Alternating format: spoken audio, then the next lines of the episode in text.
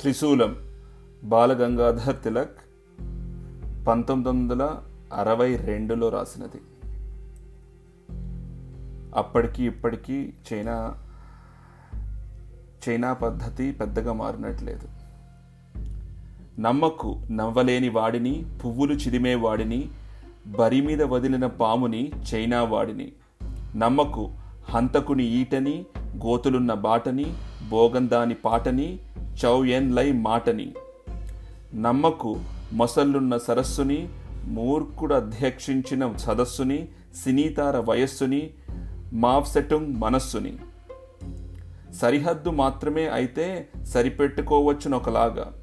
చిరకాలం కృషి చేసే మానవుడు స్థిరంగా నిలుపుకున్న విలువల్ని చెరిపేస్తా చెరిపేస్తానంటే ఊరుకునేదెలాగా?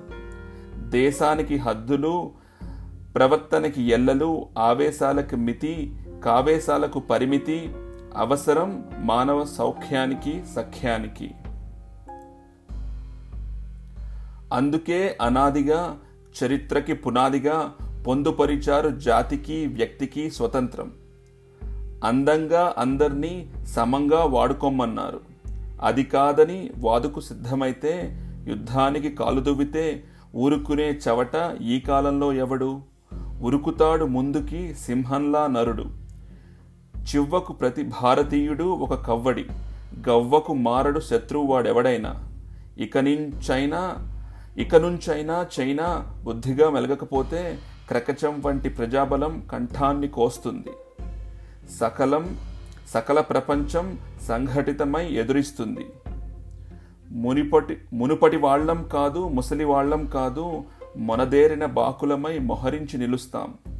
ప్రతి సోల్జర్ ఒక శతగ్ని ప్రతి పౌరుడొక దవాగ్ని ప్రతినభూని నిలబడు నిటారుగా బ్రతుకెందుకు స్వతంత్రం పోవగా. ఇదే అదను పదునుబెట్టు పదే పదే యదమహద. మన దేశం మన స్వప్నం మరిచిపోకు వెరచిరాకు. మనిషికి ఒకేసారి మరణం.